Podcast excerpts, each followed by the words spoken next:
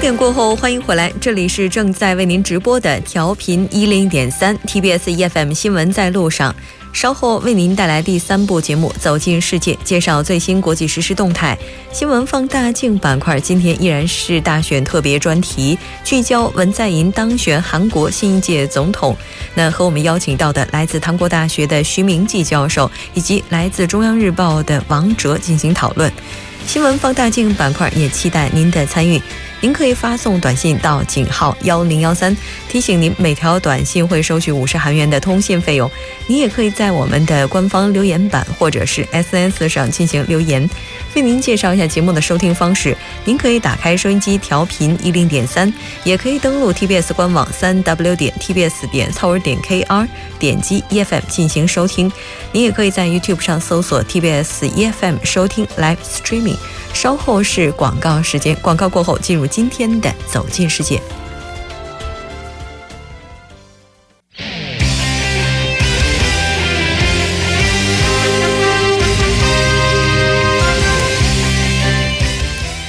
走进世界为您介绍主要国际资讯，带您了解全球最新动态。接下来我们就连线特邀记者吴旭。吴旭你好。主持人你好，很高兴跟吴旭一起来了解今天的国际方面资讯。先来看一下今天的第一条。今天第一条我们还是要关注一下有关文在寅当选韩国总统的一些舆论反应。那我们看到是美国白宫方面是在9日发表声明，祝贺文在寅在当天举行的选举中获胜，当选新一任韩国总统。那白宫就在声明中表示，美国祝贺文在寅当选韩国总统，并祝贺韩国人民进行了一次和平民主的权力过渡。那美国期待与文在寅当选总统展开合作，继续巩固美韩同盟关系，进一步深化两国之间持久的友谊和伙伴关系。那我们看到白宫发言人斯派塞在当天的记者会上也表示说，特朗普总统期待与文在寅当选总统举行会晤，就共同关心的问题进行讨论。那美国国务院东亚及太平洋事务局9日也在社交媒体上表示说，美国期待与韩国新政府继续保持紧密、深入、具有建设性的合作，期待韩美同盟能够进一步发展和强化。确实，因为对于美国来讲的话，文在寅总统上台之后，接下来会怎样和美方进行谈判协商，包括在韩半岛问题事务上，这个态度是否会保持一贯性，都是需要重新进行探讨的。那这条消息先了解到这里，我们再来看一下下一条。下一条消息我们看到是美国总统特朗普9日是解除了美国 FBI 也就是联邦调查局的局长科米的职务，是任多是据美国司法部的一份备忘录显示说，科米在处置希拉里邮件门的问题上越权且违法规定，他的错误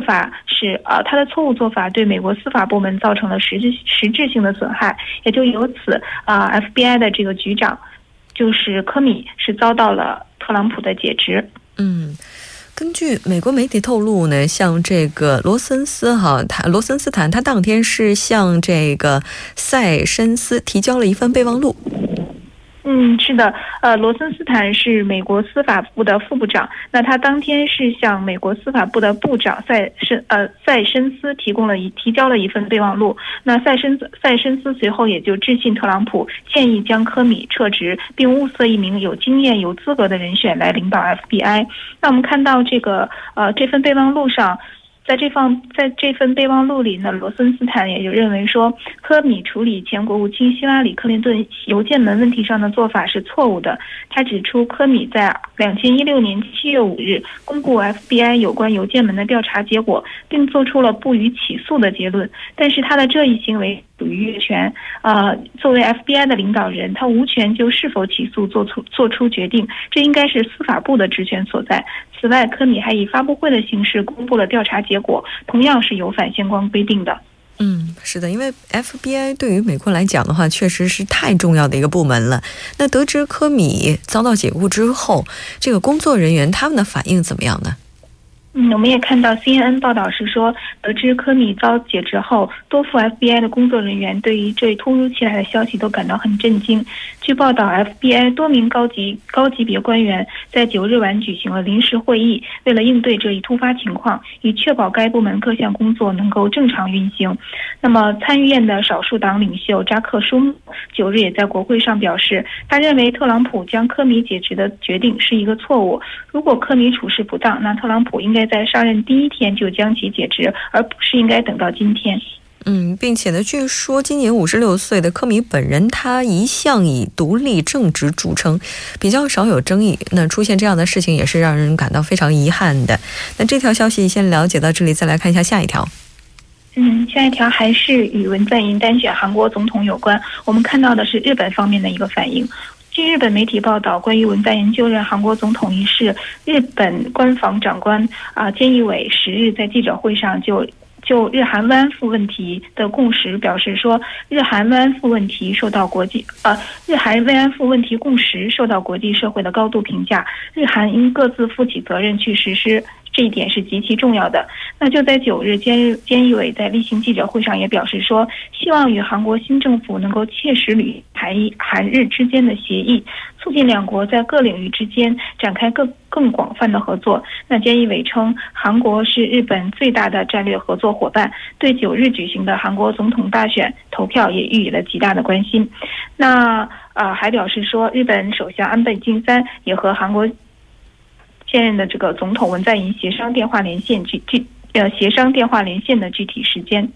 确实，在新政府上台之后，就慰安妇问题跟日方将会进行怎样的谈判的话，目前也尚且是一个未知数。是否会履行，怎样去履行，相信未来还是需要两国领导人之间进一步进行探讨的。那再来看一下下一条，依然是来自日本。来自日本的消息是说，有关安倍想要修改宪法的一个讨论。那在据日本媒体报道是说，安倍晋三9日在参院预算委员会的会议上，围绕修宪讨论表态，想要优先探讨宪法第9条中写入自卫队存在的修宪草案。那报道就称，安倍认为说，首先要做的就是有关自卫队的内容。安倍表示，即使实现了这个第9条修宪草案，宪法上对于自卫队的制约仍然存在，那行使集体自卫权仅为有限的范围。所以他就强调，由执政党的自民党向众参两院宪法审查会提出了修宪条款的决心。是的，虽然说他有这个意愿，并且呢也在积极的去履行相关的一些程序哈，但是其他党派对于安倍的这样一个做法，应该也是各不相同吧。对的。那日本民进党就对于安倍主导修宪的讨论进行了强烈反对。那安倍与最大在野党就修宪条款达成妥协的难度之大，我们也看到了，也是非常鲜明的。那共产党也对修改第9条的方案表示反对，但是日本维新会是表明将加以讨论。那像针对这些态度的话，安倍方面他是怎么样去回应的呢？那安倍就表示说，宪法学者中有7-8成人认为自卫队的存在是违宪的，改变这种情况是他认为是这一代的责任。然后关于选定具体的修宪条款一事，安倍也表示说，你决心无论如何辛苦都要加速自民党内的讨论，并汇总提交给宪法审查会的提案。他同时强调，应该在宪法审查会上各个政党提出方案加以讨论。那在野党就指出说，若把自卫队的存在新增至第9条，那么宪法上对于自卫队海外活动的遏制恐怕将不复存在。韩日关系的话，在东亚国家的关系当中是非常重要的一环。在韩国新总统文在寅上台之后，日方首先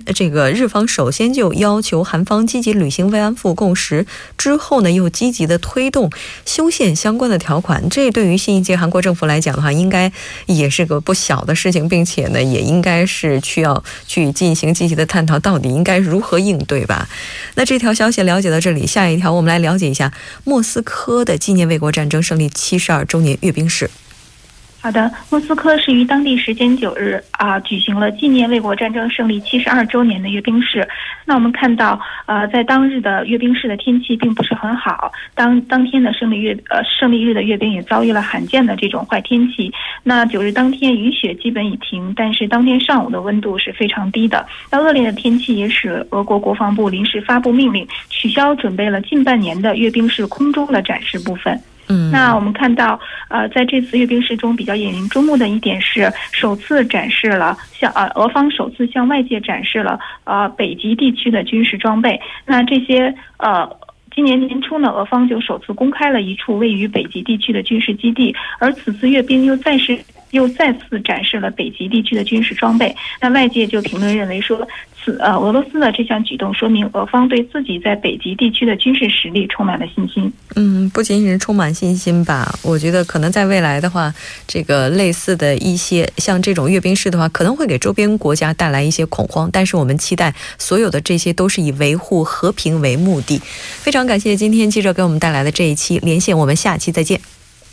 谢谢主持人。好的，稍后我们来关注一下这一时段的路况、交通以及天气信息。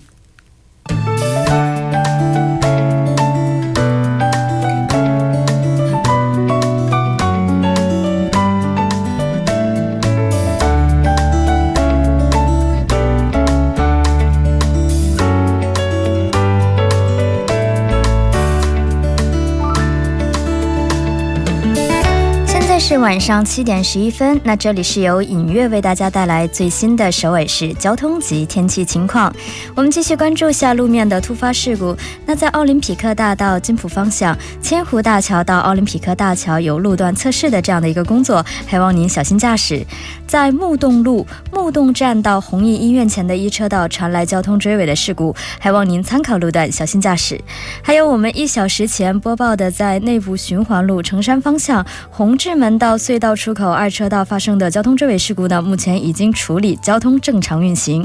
还有在南部循环路嘎七沟街到首尔到入口站的1、2车道发生的追尾事故呢，同样也已经处理，交通正常运行。最后是在铜雀大道庆文高校前到丽水站的路段，交通同样恢复正常。我们继续关注下高速情况。那在江边北路高速日山方向，杨花大桥北侧到成山大桥北侧，西江大桥北侧到杨花大桥北侧，元宵大桥北侧到盘浦大桥北侧，铜雀大桥北侧到汉江大桥北侧等路段目前车多，运行缓慢，是以平均时速20千米每小时的速度前行。而位于对面的九里方向呢，路况则相对较好，但是您需要注意的是，从元宵大桥北侧到汉江大桥北侧，铜雀大桥北侧到盘浦大桥北侧等路段目前还是车比较多的。那后续交通呢，则与以往高峰期的路段不同，还较为通畅。在西部干线道路金川 IC 方向，成山大桥到木洞桥到新亭桥等路段目前交通运行缓慢，是以平均时速15千米每小时的速度缓慢前进。那位于对面的成山方向，则是从金川桥到光明桥再到高尺桥等路段也是全线繁忙。我们再来看一下京釜高速公路新葛方向，那您需要注意的是，从汉南交叉口到攒原交叉口到盘浦交叉口以及到瑞草交叉口等路段目前车还是比较多的，是以低于15千米每小时的速度徐行。我们继续关注下今明2天的天气情况。今天晚间至明天凌晨阴，西南偏西风2级，最低气温0上14度。明天白天多云，西南风2级，最高气温0上26度。好的，以上就是这一时段的天气与交通信息。那稍后我还会再回来。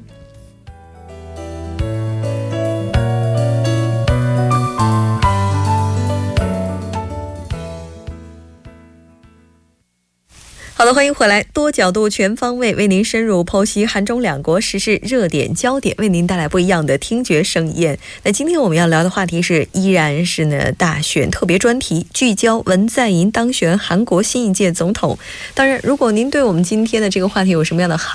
想法，也欢迎您参与进来。您可以发送短信到井号1013，每条短信的通信费用为50韩元。另外，您也可以在 YouTube 当中搜索 TBS EFM Live Streaming， 点击对话窗参与进来。那今天我们请到的嘉宾，一位是来自韩国大学的徐明季教授，另外一位是来自中央日报的王哲。首先还是请两位嘉宾来和我们的听众朋友们打声招呼吧。两位好。主持人好，主持人好，听众朋友晚上好。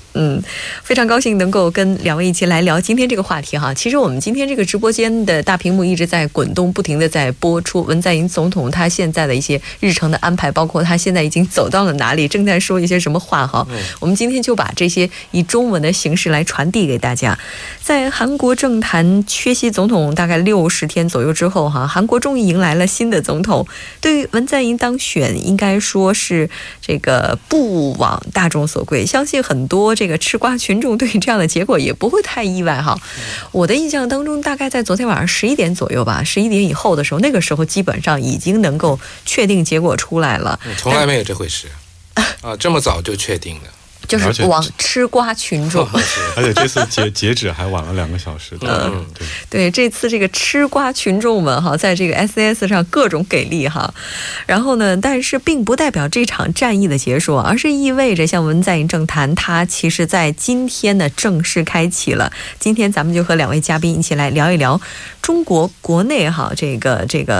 聊聊这位总统，当然呢我们在节目当中呢也会跟特邀记者穆一进行连线，了解一下中国国内 目前对这位新总统的看法。那这个其实在最后哈，就是我们看 SNS 上朋友们的一些留言的时候，就会发现大家对这个结果都不意外。哦，这个都不意外，因为这个前面好几次可能数十次吧，这个民调虽然它的标本比较少，但是那么多次呢它都是领先的，只有大概一两次 中间有一两次是被这个安哲秀给超了一下，其实其后也都是。所以说而且呢这个差距越来一般人都认为说可能这一次呢就是非文在寅莫属，结果是一样的。哎，这个原因这个是什么呢？我们能说说这个原因吗？ 其实我觉得昨天晚上像他当选就是确定当选之后，他去的第一个地方就说明这原因很重要的一点，他去的第一个地方就是光化门，在那边发表了演说。所以我说其实他当选最大的原因可以说是他的一个对手执政党前执政党这个对共同民主党的上台的帮助最大，也就是前总统朴槿惠在内包括啊给他加分了。对，特别他在执政的后期，不管是一个腐败案件啊，还是说拖着不下台啊，对民众的态度，还是说这个代表保守势力的官商勾结这些状况，可能都让民众彻底对他的这个自由韩国党或者说之前的这个新国家党感到极度的失望。那么保守势力在执政这种可能性首先就被打掉了。那么第二点，我觉得还是关键的还是这个经济是一个大问题。在他的治理之下呢， 韩国经济其实一直是增长率不是很高，特别到后期呢又跟这个有跟几个大国也是关系处理的不是很恰当，所以说这整个这个青年对于社会的不满越来越多，保守派代表大企业官僚层他们其实也看不到普通民众的疾苦，这可能让很多民众特别是普通民众对这政府充满不满。 应该说对手的失误有的时候也是成就对方的契机了。是我认为是这样，这个前面的一些烛光集会也好，什么世越号事件也好，还有崔顺实事件也好，这些呢好像是也是给这个文在寅给了力。所以说在这一方面呢他就是比起这个过去的这个执政党呢可能站在比较有利的位置上。第二个呢就是 因为文在寅呢是上一届总统他也出来竞选，啊有一次经验了，而且呢他组成的这个阵容非常庞大，在全国各地呢展开这个游说，所以说呢这个也是给他加分的一个原因。还有一个呢就是说保守势力的分裂，因为过去我们一看这选总统啊都是东西两边割，一边是这一边一边是那边，但是 这一次呢文在寅除了在这个庆尚南北道和这个大邱市败给这个自由国家党的韩国党的这个候选人，那个谁呀，这个是国民政党还是自由韩国党？不是不是， 自由韩国党，红准标，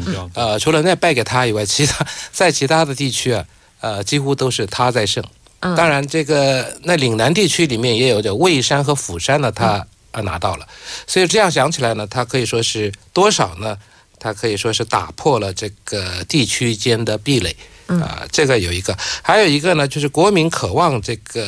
变化。啊，刚才这记者说的很清楚了，所以我在这一点呢，王记者说的很清楚，我也不再补充。还有最后一点呢，就是有关萨德方面。这萨德呢，大家都知道是这个韩国民众最近呢非常关注的一点。那么在萨德问题上呢，其他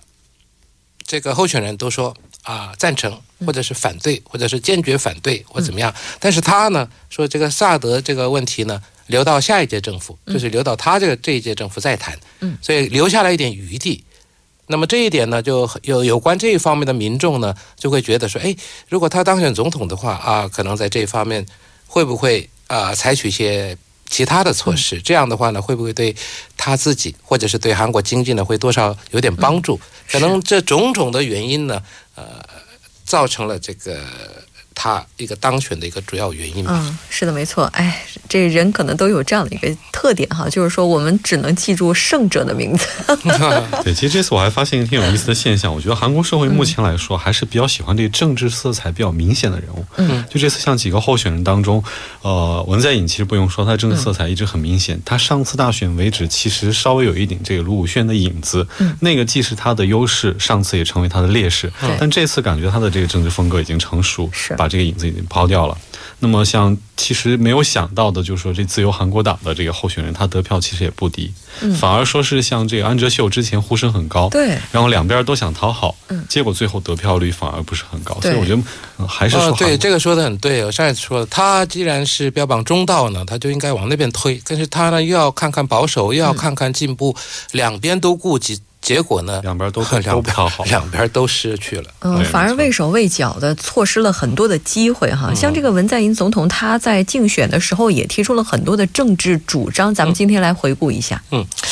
这个在内政方面呢，他首先说要把这个内治方面哈，他说我首先要把这个总统办公室呢搬到这个光化门的这个政府综合办公大楼。是的，这个刚才王记者也说了，这个光化门对他来说呢是意义非凡的，意义非凡的，因为他开始从烛光集会开始，然后他在竞选的时候第一站就是在光化门，然后最后一站也是在光化门，所以说呢，这里呢对他是很有意义的。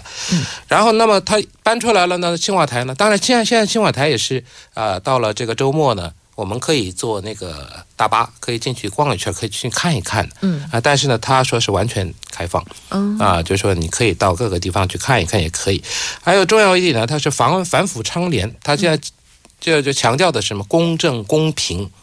然后呢，这个杜绝这个官商勾结等等这一方面。所以呢，他要下设这个国家清廉委员会，还有这个加强这个三权机构，就是司法、立法、行政他们的一个，还有地方政府的独立性，有这一方面。还有在军事安保方面，这刚才也说了，这个萨德方面呢，他说暂停部署，然后呢，他要到这个华盛顿去，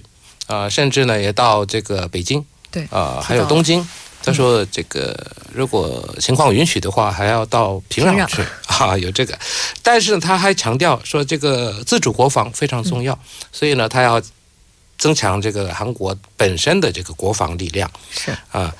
他要为这个半岛的无核化还有这个和平稳定呢，他要做出努力。在经济方面呢，他第一个打出来的口号是什么？81万个工作岗位，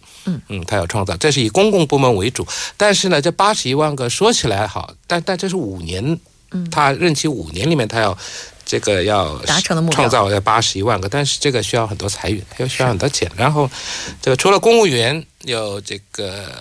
17万人以外，其他的呢也并不都是，有些是什么国营企业也好，什么怎么样。但是呢，这个81万个不知道是不是那么容易。还有呢，他要把这工作岗位呢都要变成所谓的良性的、好的工作岗位，就是说不是说那种每天都打小时工的那种。他要想办法呢，把这个一些临时职员呢，把它变成正式职员。然后呢，这个如果说实在是工作岗位不够的话，那可以这个分一分，就是本来一天工作8小时嘛，那你工作4小时，在其他的人在工作4小时，这样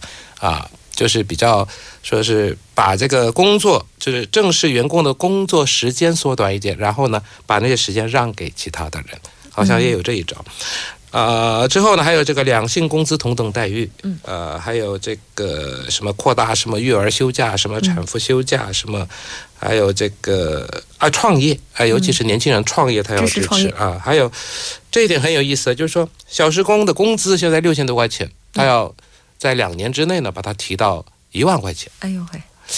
这个反弹可能会大一点。还有这个尤其是什么财阀的改革，就是大企业集团啊，改革就是说，限制什么交叉持股也好，怎么样也好啊，有很多。还有一个就是老年人的这个基础年金，一律30万。过去在朴槿惠政府的时候呢，是10万到20万的70%，下面70%的人，现在呢是一律要给30万。其实这个本来说是一律要给20万，但是这个财政不行，所以朴槿惠政府把它压下去了。但是它呢是要提高到70%。就是大概就是这样吧。是。哎，那王哲，您觉得就是刚才教授提到的，他给出来的这些承诺会实现吗？